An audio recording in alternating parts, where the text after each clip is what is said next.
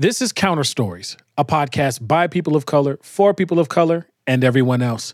I'm Anthony Galloway, pastor of St. Mark AME Church and senior partner at the Dendros Group. I'm Luz Maria Frias, Deputy Attorney General with the state of Minnesota. Any comments or opinions that I share are strictly my own and should not be attributed to my employer.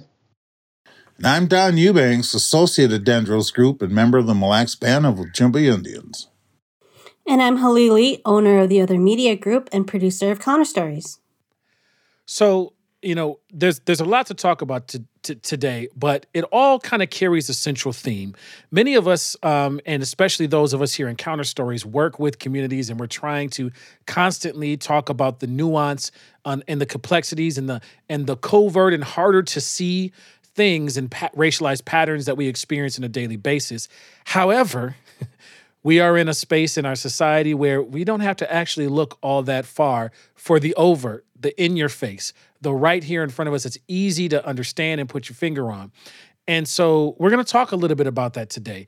Um, not just what is happening in terms of some of the overt things that we thought we were done with a long time ago, at least that our quote unquote public zeitgeist would like us to think it was over a long time ago, but also why um, that continues to be a need for us to not only address these, but to address it in law, to address it in terms of of the of the policies that protect us, to in terms of our daily interactions. And then we also see it evidenced in the way that our children begin to treat each other, not just white children to children of color, which we've talked about a lot in the past from New Prague to others, but but also between communities of color and how we internalize these things and our children often show us what they're picking up from us. So we've got a lot to talk about today, but I want to start with some incidents that have been happening in Indian country around some overt policies and rules um, and just treatment that uh, some of our native brothers and sisters have been experiencing. So what's coming up for you, y'all, as we lay that out today? Well, of course, you know me, Anthony. I'll jump right in there and take that take that hand fed lead you just dealt out. So uh, you're welcome. but there in uh, in Rapid City, South Dakota, there is a a, uh, a hotel called the Grand Gateway Hotel. And apparently, there was a horrible incident that happened on the property there. There was a shooting. One of the individuals involved with that shooting was a native, was Native American. And so the next day, the owner, one of the owners of the Grand Hotel, an adjacent uh, restaurant and bar, um, stated that because of this incident, that uh, they no longer were going to rent to uh, Native Americans, and uh, posted it on social media. Um, you know, that's clear discrimination based on race. So there have been um, protests in South Dakota. Some of the uh, some of the tribes, some of the elected officials, and other folks from some of the uh, Lakota tribes in in uh, South Dakota um, over the weekend went and protested uh, the Grand um, the Grand Gateway Hotel.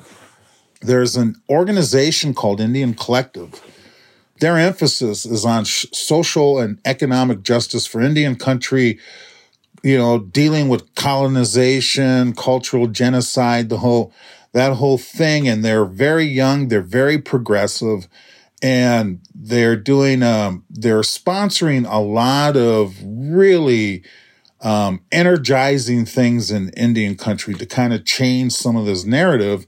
And so they twice have uh, went to this hotel and um, tried to check in. And the clerk looked at this uh, woman and said, Well, I can't rent a room to you. And, and so the person, Well, why not? And, and the clerk told her, Well, we have a policy that uh, we don't rent to people local who are local. And so they asked her, Well, what do you mean? And so this clerk explained that um, they've had other local people who have rented rooms in the hotel and they party and they trash the rooms. But they trashed them so much that they stopped renting to locals. And so they denied this woman and about five or six other Native women the ability to be able to um, rent rooms because they were local. You can't get much overt racism than that. There's there's I mean there's legal things here, right? Like you you you can't do you you can't do that. and I'm I'm I'm curious, you know, why somebody even thought that that was um that that that that it was okay to do that you can do that. What are what are some of the um uh, it's the Civil Rights Act prevents this from from happening, but at the same time, businesses do have the right to refuse service for certain things. I'm just curious where the line is with that. This seems similar to the conversation that's still going through the courts right now, where folks were bakeries and such were denying gay couples their services. They wouldn't bake wedding cakes for uh, gay weddings right? Uh, and they were claiming it was their First Amendment right or their um, rights as as business owners. And so you, you're thinking, on the one hand, yes, you should have the right to refuse service, but on the other hand, it's like if you say that, then anybody can do basically anything. And I don't know where that legal line is, and I I don't know if there is a legal line because it's those sorts of cases are still being worked out in the courts right now, aren't they? We'll ask our, our in house lawyer here. Somehow I knew that was coming to me. Um, like any good lawyer will say, it depends. It depends on a whole lot of uh, issues and, and variables in a case um, and nuances, I should say. The NDN Collective filed a lawsuit uh, in federal court against uh, the hotel. And I. Um, I'm also aware that the South Dakota Public Broadcasting um, got their hands on an email written by one of the owners of the hotel that states, and I quote, I really do not want to allow natives on property. The problem is we do not, do not know the nice ones from the bad natives, so we just have to say no to them exclamation point wow. exclamation point i mean you can say that about anybody. Wow. i don't know the i don't know the good men from the bad men. I, don't let oh. men in my establishment. I don't know the good people who the people with blue eyes who are good from the people who have blue eyes who are bad. So well that would be the blue eyes and the brown eyes. Yeah. Exactly. Oh wow I mean, there's so many tales to this that we can go down that path. Lee, you're you're right with with those analogies. Um, but ultimately speaking, I mean, civil rights allow restrictions for private businesses when they are trying to restrict anything that has to do with the public accommodation. And so we're talking about here housing. You know, we're talking about hotels. We're talking about uh, schools and things of that sort where you still have to abide by these laws, right? And mm-hmm um, and you can't make this blanket statement about an entire group of people because you've had however many bad incidents, right? You have to start looking at what is it about your establishment that might be attracting folks. Um, do you have security on hand? Do you have posted rules about you can't engage in you know this type of behavior if it's criminal, right?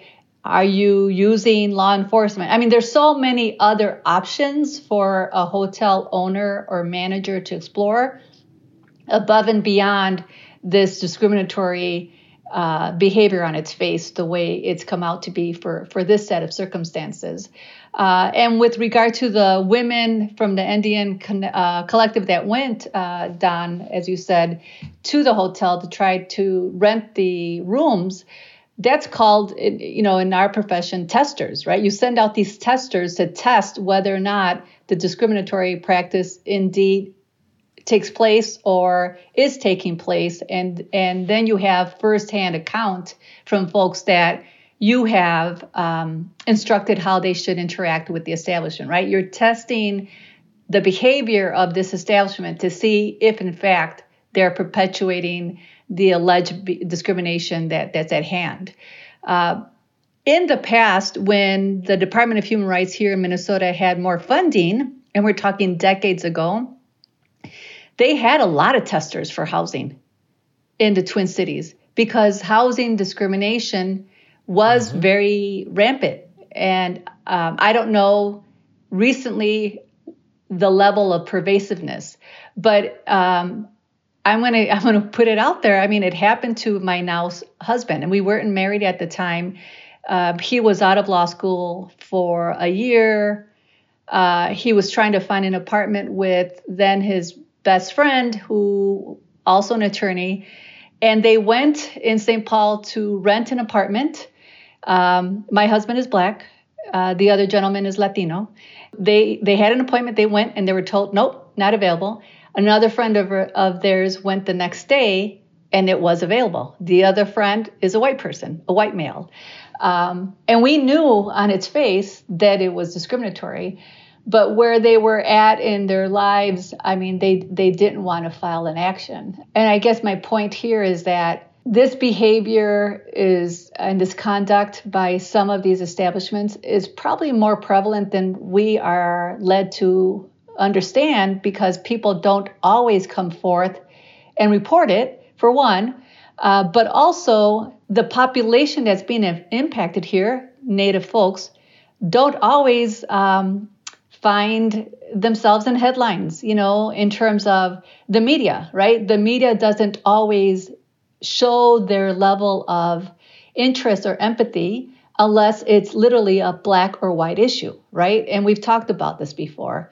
Uh, that the, the shades of, of brown that exist, whether it's in Native country, the API, AAPI community, or the Latinx community, we don't often see the level of care, interest, and empathy that is uh, extended in, uh, in, you know, to the Black community on a large scale uh, in some circumstances when it impacts us. You know, and it saddens me because for many reasons, but first and foremost, our, our Native brothers and sisters are native to this land. Mm-hmm. Uh, and, it, and it always is a, a, just a point of further injury in my mind when, as a society, we don't elevate those concerns uh, and the conduct that's being injurious to the native population in the same way. And, and it saddens me, quite honestly, um, that we we as a as as a community have not prioritized that the way we should be prioritizing it. You know, Luz, Luz, that there's there's there's a lot in what you just said. And thank you for breaking to, for running that down. But it but it it it it brings up for me the personal experience factor. I I, I wish I could say that these are on the margin experiences. But just as you were able to show your husband's experience, I had a similar experience buying my house, right? When when when we crossed that threshold to get to the place of being able to buy a house, if if the sellers saw me earlier in the process for the houses that we were looking at, um, I could just guarantee, or I just had this sinking feeling that that wasn't going to work out. That somehow that that that our offer, our deal wasn't gonna wasn't wasn't to be accepted. And and sure enough, you know, in in this in when we bought this house, I listened to what some of my my uh, friends who are realtors of color have, had told me. I I did all the interactions on the phone. Um, I, I, I when I toured it, I toured with my with the realtor. You know, I had a neighbor come and tell me that they buried a, a, a statue of some patron saint of good neighbors um, because they wanted to have good neighbors, and then proceeded to to, to tell me how to upkeep uh, the lawn because um, they just assumed that that was going to be an issue. I have one one friend who's a realtor who's like, I do everything I can to handle everything on the phone until it's a moot point. See, but you got you have a name that that you can hide until they see you in person on the day of closing. That's real. I don't. That's real. I don't. It's like you see my name on the paper, you know. Yep, I'm an Irish. I'm a Muscat Irishman until they see me face to face. I've actually had the experience of when I was in college and I was dating a Mexican guy, Jose, and I was looking for an apartment near campus. I was going to school at the University of St. Thomas, and I was living at home in Little Canada. And so I was like, okay, maybe I can find a studio apartment near campus. So I found one. I was on the phone with a very nice lady, and usually over the phone, it's easier to like, you know, I pronounce my name Holly. Mm-hmm. A lot switch. of people yeah. assume it's Holly or something like that. So she said everything's good, you know, and so she's like, come on over and come see the unit. So we drove from, you know, he we were at his house and he lives on uh, the west side and we drove all the way to the Mac-Groveland area, got to the building. Like, this is the same day. She was like, come, come by now. And I was like, okay, great. And I got there and she was like an older white lady. And as I walked up to her, she came out to greet us and she said, mm-hmm. oh, the apartment's been rented. Mm-hmm. Like within a 30 minute span of her seeing me and Jose arrive to look at the unit, and it's been rented. And I remember going, but we were just on the phone and she was like, sorry, I don't know what to tell you. And then she like rushed inside and locked the door. And I'm standing there and I'm like, you know, 19 years old. And I'm going, what the F? Hmm. Did that did that just happen? And just so dumbfounded, I didn't know how to react. Like yeah. I stood there and I didn't, you know, and so like Luz was saying, a lot of people don't even report these sorts of things, right? I mean, she it was a big apartment complex. I'm sure you know, she didn't own the building. She might have been, you know, the property manager, but I didn't know what to do after that. I just walked away and said, I don't want to deal with this. So I never did anything about it. I was young. I didn't know what to do. You know, for the Native American community in South Dakota, this latest incident, I think, is just part of an part of the uh, highlights the relationship that Native Americans have had to deal with not only nationwide, but particularly in South Dakota, um, ever since they created the reservations there. And when we look back at history, the Lakota Dakota um, stood their ground and fought for their way of life. And they have been mistreated by the federal government in the state of South Dakota mm-hmm. ever since that time. And if you want to visit a third world country, um, stop in on one of the reservations in South Dakota. It's incredibly, uh, it's just incredible how how um, they are mistreated there. And in terms of you know the, the fact that this woman publicly made this statement, at not only you know at least they could see where it was coming from Usually it's, it, this, these kind of actions tend to be a little more subtle or not even subtle. So, you know, during the election, if you remember, the governor of South Dakota, uh, or the legislature in South Dakota passed legislation that um, you could not vote if you didn't have a home address where residents on reservations, tribal members who live on reservations, don't their mail isn't delivered to a home address it's delivered to a post office box. And so without having a home address uh, it disenfranchised native americans from voting. I mean so there have been overt and covert um, incidences happening to indian people in south dakota forever i mean the thing also with this situation don was like you're saying it was so overt right? Not only were they so public, they, they wrote it on their social media. They're like, yes, this is what we're doing now. They even reached out to other hotel owners to, to find support. And this is what really boggles my mind was they were, they, they put in place this really horrible policy and the community said, that's so messed up. And so then they turned to look for support from other folks who also said, that's so messed up. So then they just keep turning and looking for folks to support them versus reflecting on, hey, is it messed up what we're doing? Instead of doing that reflection, they're going around looking for people to say, yes, you guys are right in doing this terrible thing. And that's, is that where our society is now, where we can't even say, we can't even look at uh, the things that we may be doing wrong and say, oh, shoot, I was so wrong in that. But instead, we're just going, nope, I'm right no matter what everybody else in the whole world is saying to me right now. And when we relate that back to our incidences here in housing, you know, I, we've all, yeah, I think we've all had those experiences. And, and I think in, a, you know, in the previous counter stories, I mentioned that um, you know the first house that Mara and I bought, um, I did the same thing as Anthony. I let Mara go and view the house, meet the meet the sellers. I had her engage with all that, and and I've mentioned before that that um, that uh, Mara is white, and um, so she she handled all that until the day we signed the contract. Then I showed up and and for the very same reason anthony and knowing that if i had showed up any earlier in that process we would have lost out on that buying that home. And and that was in the same neighborhood i think you're talking about. That was in the como neighborhood. This discussion brought up a, another memory that quite honestly I, I i had suppressed which was we had gone to visit family in cicero which is a suburb right outside of Chicago. And historically, it had been a very white area and, and not welcoming to blacks. My husband and I had gone to visit my sister in law, and by then, uh, the demographics of Cicero had changed and more Mexicans were, were moving in. And we parked across the street from her apartment. We're, we're staying for the weekend. Uh, so we have our luggage with us. And as we cross the street and start heading into her apartment, we noticed that there are um, neighbors on the other side of her apartment congregated on their front stoop.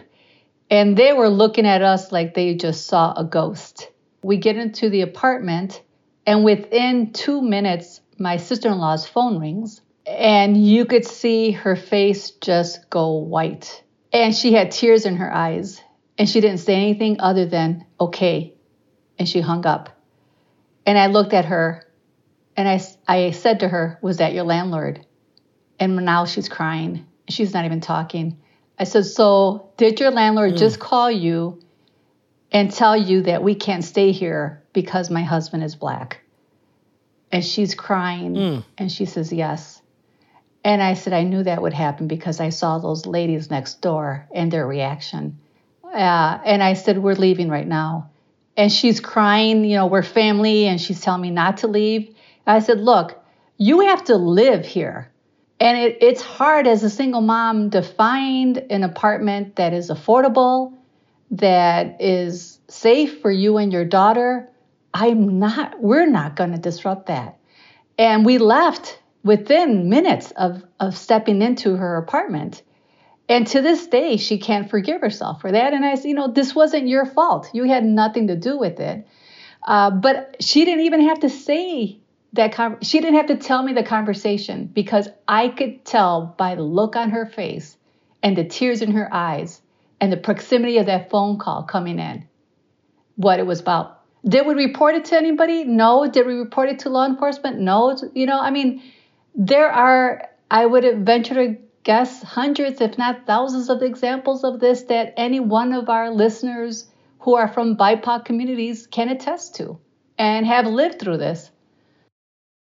There are also the there are also the, the microaggression version right? Where not they might not have called the landlord on you, but there are other things that people in community and for our white listeners that you may do or say when you meet your new neighbors that you don't, maybe you think is funny or you don't think is offensive, but is. And those are the things like when, when we moved into our neighborhood and we went around, you know, in St. Paul, you don't you have to pay to plow your alleyway, right? The city doesn't pay for it. And so one person on the blocks collects like 12 bucks a year. So we moved in during the winter. We were taking our little check to the neighbor and she opens the door and she goes, Oh, are, are you guys the new neighbors? And we're like, Yeah, you know, we introduce ourselves and me, my older white husband. And she goes, Okay, hold on. She turns around, yells upstairs, Bob, you have to come see this. Hmm. like you guys are freaks in a sh- freak show or something. Wow. So so you yeah. But but here's the thing: you you call that overt or covert or or or, or more micro um, plea, but that doesn't sound very micro that. to me. There's nothing micro about that. But but but here's the thing: to the to to a to a to somebody who is dysconscious of the daily experience and the nuance and all these things that are coming out. And unfortunately, our society has proven dysconscious of a lot of these things, largely because some of us don't ever have to interact with it. And, and and don't don't don't you know or or, or get to to put it as it, it, to, to see it as marginal but but it, as you as you began to even when she, the moment you said she called and yelled upstairs my radar started to move just like what Luz was saying about not even having to to to have it what's happening going down and being explained. So right. I don't see that as micro at all. She didn't think when she said it. And to me it was like, you know, I could laugh it off because it's like I'm gonna live by this lady for the next how long. I don't wanna walk in the for my first meeting with her and be like, uh uh honey, you don't do that, right? You don't so want no like, smoke okay, on a regular basis. Exactly. And so I'm like, okay, so now what do, you know, how do I react? And my reaction was just, all right, you know, I looked at my husband, I'm like, all right, deal with this. So, you know, it's my husband's job to talk to them when they come around. Mm. And and he's just like accepted. Like he's like, okay, that's my job. Like that that's what it is. And we live in the hood, you know? So so, you know, we we, we started this kind of outlining the fact that from from the experience of our native brothers and sisters that Don laid out for us to even our own personal experiences, we we in our in our best of days are trying to figure out how to explain the nuanced pieces, the the stuff that's harder to see. But we have so many examples of the right here in front of your face. I uh, my daughter's birthday was was this past weekend, and, and we had had gone to the Mall of America. We we were hoping to do something with with um, some of some of our cousins. It didn't it didn't pan out that uh, that way. So we ended up just going to eat, and and um, she loves Five Below. Like I don't I don't I don't get it. Um, you know, I, if you want to do cheap stuff, the dollar store is supposed to be the cheap one, but Five Below seems swankier, I guess, apparently to the kiddos.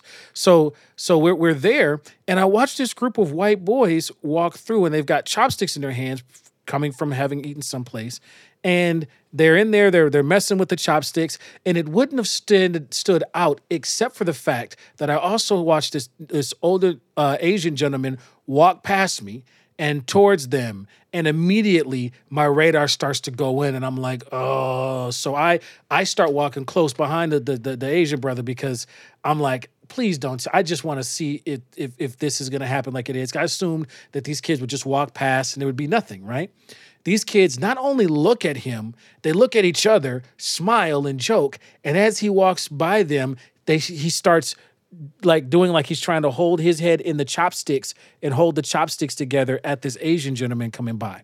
I, don't know if the Asian brother saw it or not. I don't see how he could not have seen it, but he walked past and tried to do the I'm not going to acknowledge it.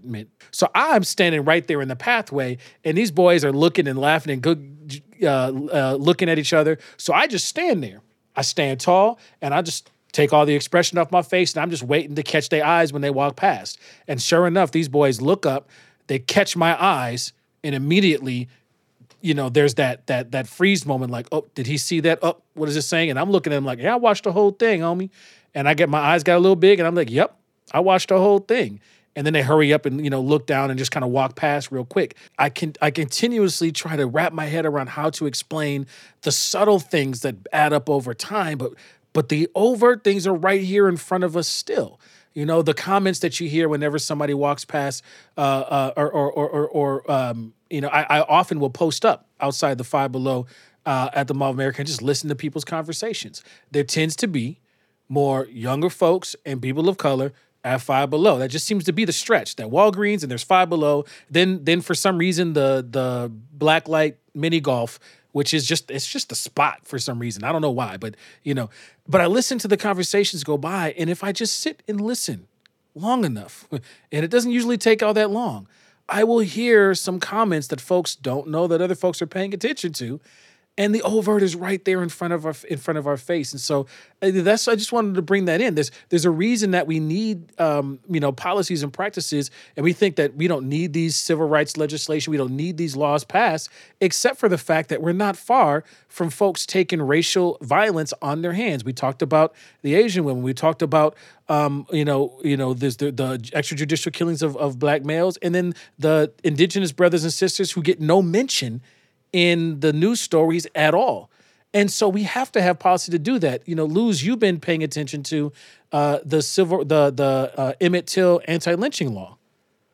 Yeah, thanks for that. Uh, that's a, a, perfect segue there. And uh, I was going to make a, a, similar point with that.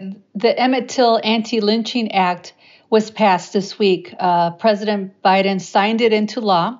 It's the first law that makes lynching a federal hate crime after um, it was passed actually unanimously in the Senate, surprisingly, uh, this month. And for those folks uh, who are not aware who Emmett Till was, he was a 14 year old boy, uh, African American boy, who was accused of whistling at a white woman in 1955. She actually accused him of whistling at her and putting his hands on her.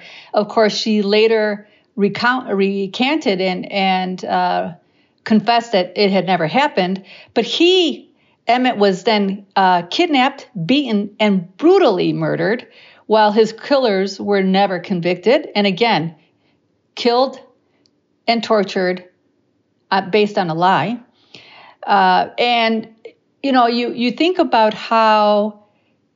Well, let me tell you a little bit about the law, and then I'll tell you about the struggle. The Emmett Till Anti-Lynching Act, the law, now imposes a prison term of up to 30 years for any person who commits a hate crime that results in death, serious injury, or that includes kidnapping, sexual abuse, or an attempt to kill. And if you think about it, uh, the killers of Ahmaud Arbery, had this been in place, would have been charged with that. The um, Derek Chauvin would have been charged with this uh, for killing uh, George Floyd. And there, there unfortunately are, are many other examples. But this is an effort that has been in place legislatively for over 120 years. The fact that it took this long to get this type of law passed. You know, federal hate crimes, any hate crime, is really difficult to prove. Uh, and so the standard is, is quite high. Uh, so it's not as if this is an everyday type of prosecution that is successful. Um, but just think about what it took in society for this to finally pass. I mean, it is it is just amazing to me on so many for so many reasons as to the need for it. One, it to your point, Anthony, it's going on now, right? The the hate crimes, the hate that Don spoke of earlier with this hotel co-owner, uh, the hate that we speak about, you know, in terms of how we've been treated, our families and ourselves. This is real, whether it's overt or covert, it's happening. When we think about the difference in a distance in time, Jefferson and Reagan were alive while Harriet Tubman was alive. Let's just mm-hmm. let's just keep that for for context because you talked about 120 years to pass this an anti-lynching law with all the work that had been done from everybody from from Ida B. Wells to to to to um, even even um, in the American Indian movement trying to call attention earlier, earlier, earlier on of the issues for missing and murdered Indigenous women. Even in its even even in the early days of its founding, we're speaking to some of those issues that were happening at even then. So these aren't new concepts, but just put that into context. That if you want to think about that stuff is really, really, really old, understand that a lot of our history happened in a short time frame. When when Thomas Jefferson was still alive, Harriet Tubman was had was born. And Harriet Tubman was still alive when Ronald Reagan was born. We are not removed. And when you talk about the the the, the lynching law, I'm two generations and and and actually there were members of my family who were alive in ways that I could talk to them who had witnessed lynchings in their area because we only have record in terms of numbers of the public reported lynchings that fit a certain definition. We aren't talking about the native folks, we aren't talking about the Latinx folks in the Southwest in particular, where lynching was still used. And, you know, uh, we, we don't talk about the fact that lynching became so ubiquitous that postcards and picnics in many parts of the country uh, invariably coincided with the lynching or killing of, of, of people of color, in particular black folks. I mean, in Texas, they had a practice at one point um, uh, where uh, where they would they would put you in a burlap sack and put a low fire under you and smoke you to death, just just to outdo uh, the folks like in Ocoee, where there would be removal of parts and burning you all the way through. In Duluth, we saw that you know we we're, we're not far from it. That's the piece I'm trying to put forward here is that is that this law is being passed now and it's for a reason. And it's because we are still seeing these overt things that it is still possible for somebody to die in this way that that meets the, the conditions of this lynching law. So to think that we are so far removed from that is a luxury that some of us don't get to have. And I think that's really poignant and important uh, that you brought that that passage of that law here, but also the reasoning for it. The overt is still here in our face. And here's the scoop if you want to look at the evidence of it, I always say look to the babies. The fact that I could see these teenagers going down that route, knowing good and well what they were doing, and I had to I got to stop there and look them in the eye and show them that hey, yeah, your behavior is on display, homie, and I'm watching you, right? Um, but that is also happening internalizing to our own communities. one of the things that's starting to come up in, in, in some of the schools are tensions between uh, Black and Asian students. If you want to see where a society is happening, see what their children are doing because they mimic our their adults. Um, and they're starting to have tensions with each other using these racial stereotypes that we've been talking about you know, mostly in terms of dominant culture to communities of color. But there's a way that communities of color we internalize um, this white oppression. We internalize um, these these stereotypes against each other. And so right now we have students in schools who are are using racial epithets back and forth. They're using stereotypes back and forth. They're causing tensions. There are fights and arguments and confrontations and conflict um, that is ensuing, in particular, between a new popula- a newer population, Karen students and Black students in some of our school spaces. And and I know sometimes we overhype the rift and divide between Black and Asian communities. I get that. But in this case, we we are seeing real fights, real conflicts happening. Um, and and Lee, you even spoken about it, some of the things that were happening in terms of uh, our elders on on buses and light rail. Some assaults that were happening on Black and Asian elders um, by by Black and Asian youth.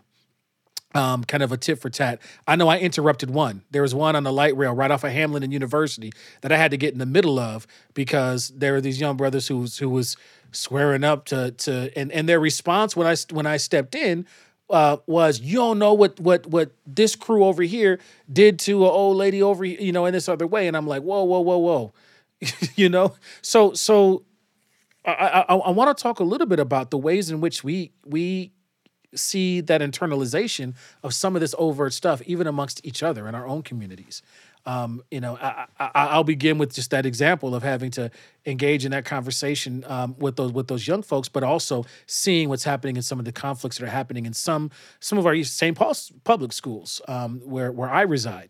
Um, so I'm just curious what comes up for you as you think about you know how this these overt examples make its way into the fiber of our very own communities, stereotypes and things like that. Well, I think as far as like the the Blasian issue, mm-hmm. right? That we've talked about before. It's like we we have to to talk Holly, about. Maybe you you um, explain Blasian for some oh. of our listeners who might. we say we say Blasian as like Black Asian, right? Mm-hmm. And and it's something that Anthony and I've talked a lot about of doing maybe um you know a separate podcast, uh, talking about that intersection because this isn't new this black Asian kind of headbutting isn't something new. It happened when I was young. It happened before, you know, we were here.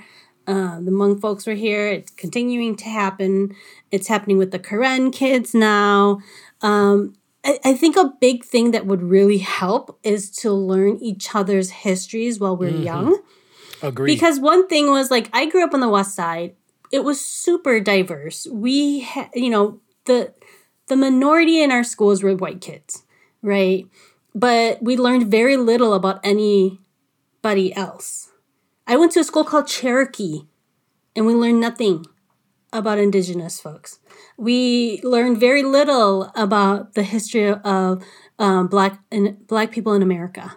You know, we kind of covered the whole slavery thing, kind of a little bit, just like oh, and then we and then we were like, oh, you should be free, and everybody was happy. The end, right?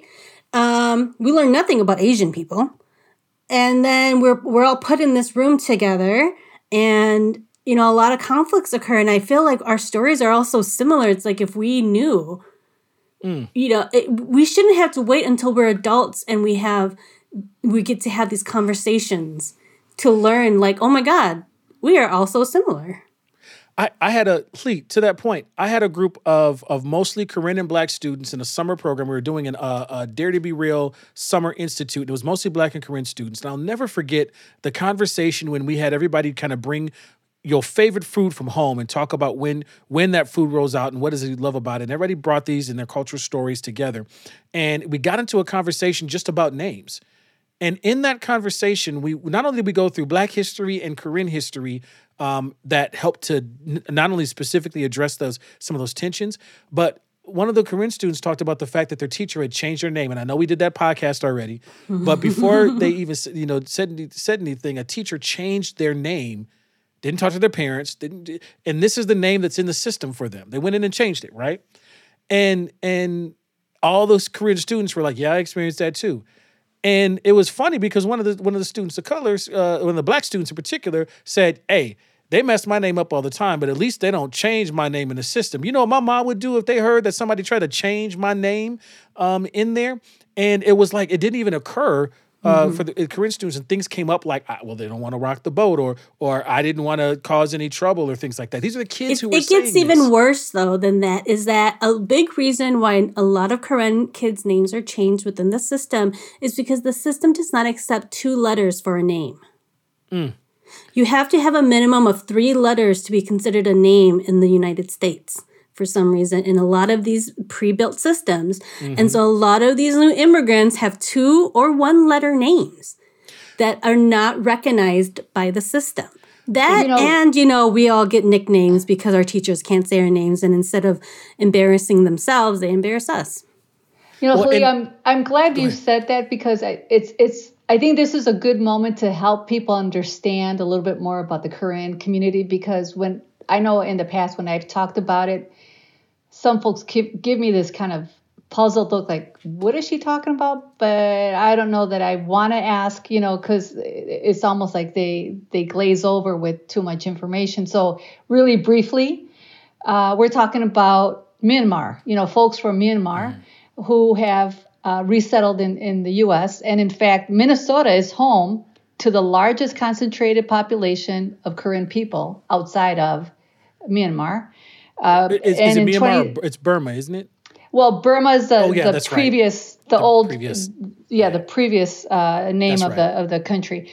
Um, and you know, in 2017, there were uh, just uh, over 17,000 Karen folks. I, I don't know what the the current information is in terms of the 2020 census, but um, they're largely, in terms of demographics, largely settled in St. Paul and Maplewood. Um, and Halil, to your point about three letters, when you're looking at the the languages that Karen folks speak, there are three main languages, um, and I, I don't know how to pronounce it, so I'm going to spell it. Uh, SGAW is one, and then the next two are three letters also in terms of the languages, right? PWO and PAO. Uh, so you think about just how systemically our our systems and our understanding, whether it's education or outside of education, even in employment setting, there are changes that we as a society need to change and make changes to accommodate folks whose culture is so different than Main Street culture here. But think about it.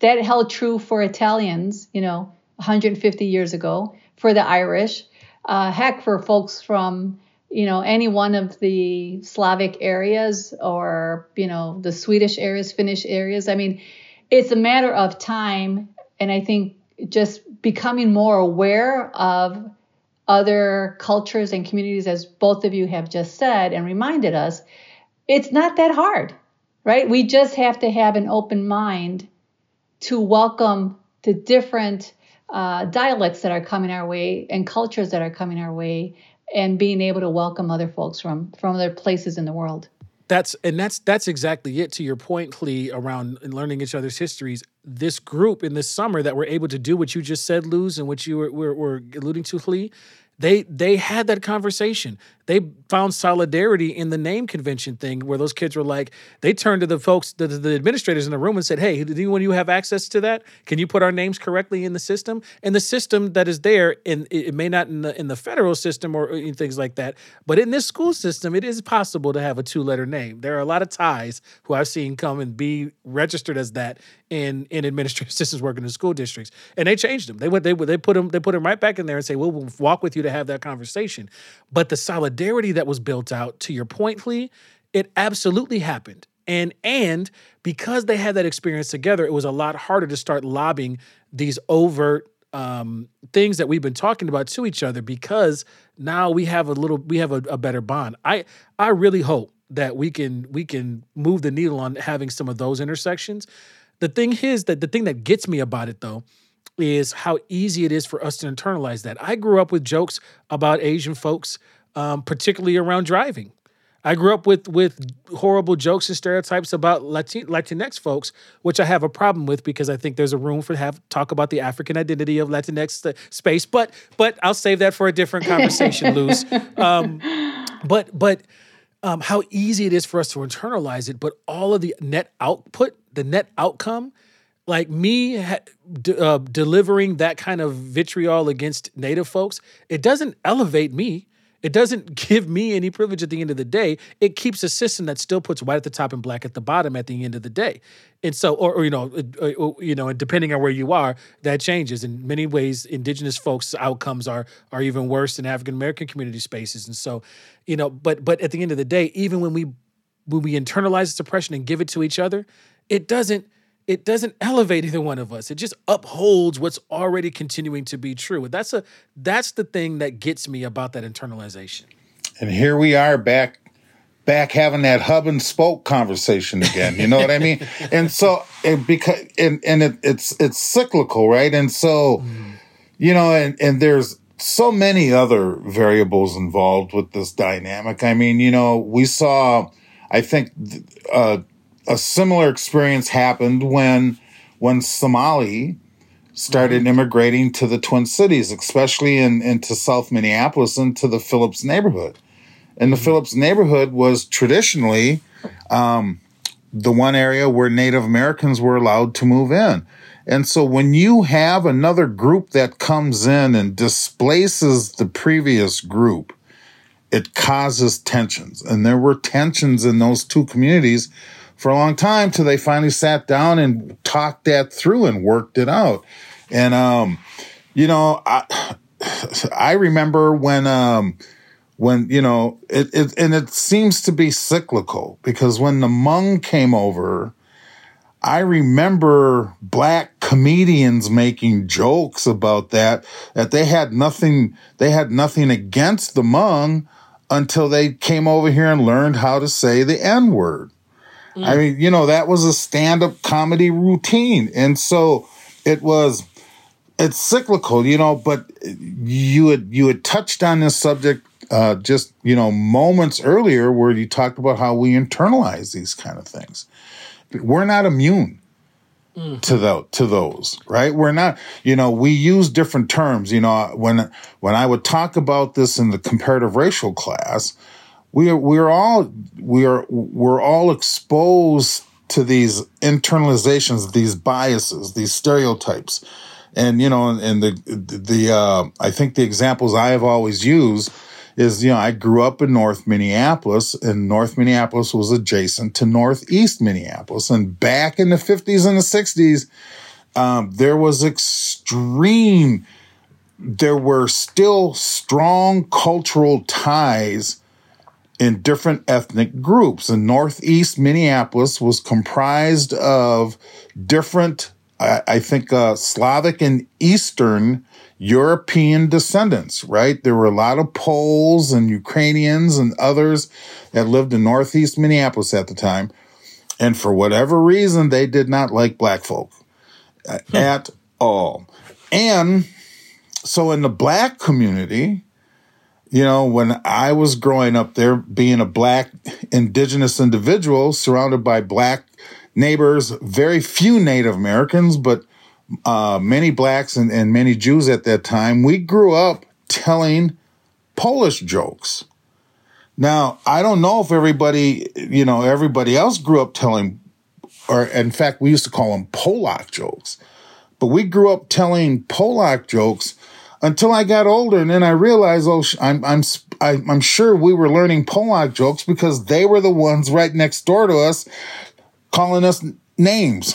So you know what I mean? It, it's it's it's there. I mean, those are those are just great examples of how we internalize those kind of things and then you perpetuate know, it. And I, I you you remind me again, Luz, you you you surfaced this because there's a suppress there's a repression that can happen with certain things, right? But but there's a moment of joy that I had just just just to show what's possible. Um, I remember so so there were tensions when I was growing up too between Black and Asian community spaces, but there were also these really interesting intersections where we found these things we had together. Like like oh hey listen, one thing I can be sure of is that when I have uh, Asian friends, or particular Hmong friends over, and I make collard greens, folks is gonna go throw down on them collard greens. We share it together, um, and so there are these moments of overlap that that that if we could put those onto the table and have folks understand how our I wouldn't know, bound. Anthony. If You uh, said do. what- Oh, I sure haven't made you greens yet. Okay, you know what? But I've I'm made gonna- others I'll- too. You tasted I'll other bring things. you greens if you bring greens. Okay. We'll Sounds like a plan. And All I right. think that is the that is the opportunity that's in front of us now. We we can do that kind of cross comparative um, uh, building across and show how our how our our our liberation is bound into each other. I think that's the thing that I can pull out of here is I'm going to start looking for more ways that we can do that to drive out this internalization that we often do. Look, mm-hmm. we can go a whole lot of different places and we're just scratching the surface, but that's the nature of counter stories because this isn't the conversation that's on every that's that's the everyday conversation. It still always feels like we're just scratching the surface and there's so much nuance to do. But i think we can at least put a good dent or start in dealing with the fact that we've got overt examples to deal with and show that we've got a lot of conversations and work to do listen um, let's make greens together i love it this has been counter stories i'm anthony galloway pastor of st mark ame church senior partner at dendros group And Anthony, before I introduce myself or sign off, I want to say united we stand, divided we fall. So Hey. the better that we are united uh, as BIPOC communities, heck, as broader communities at that, the stronger we will be together. I'm Luz right. Maria Frias, Deputy Attorney General of the state of Minnesota. Any comments and opinions I've stated are strictly my own and should not be attributed to my employer. As a black indigenous individual, I eat plenty of greens. I'm Don Eubanks, associate of Dendros Group and member of the Mille Lacs Band of Ojibwe Indians. And I'm Hlee Lee, owner of the Other Media Group and producer of Counter Stories. This has been Counter Stories. Let's all eat greens together. This has been Counter Stories, a co production of the Counter Stories crew, the Other Media Group, and Ampers, diverse radio for Minnesota's communities, with support from the Minnesota Arts and Cultural Heritage Fund. For our full conversation, please visit counterstories.com.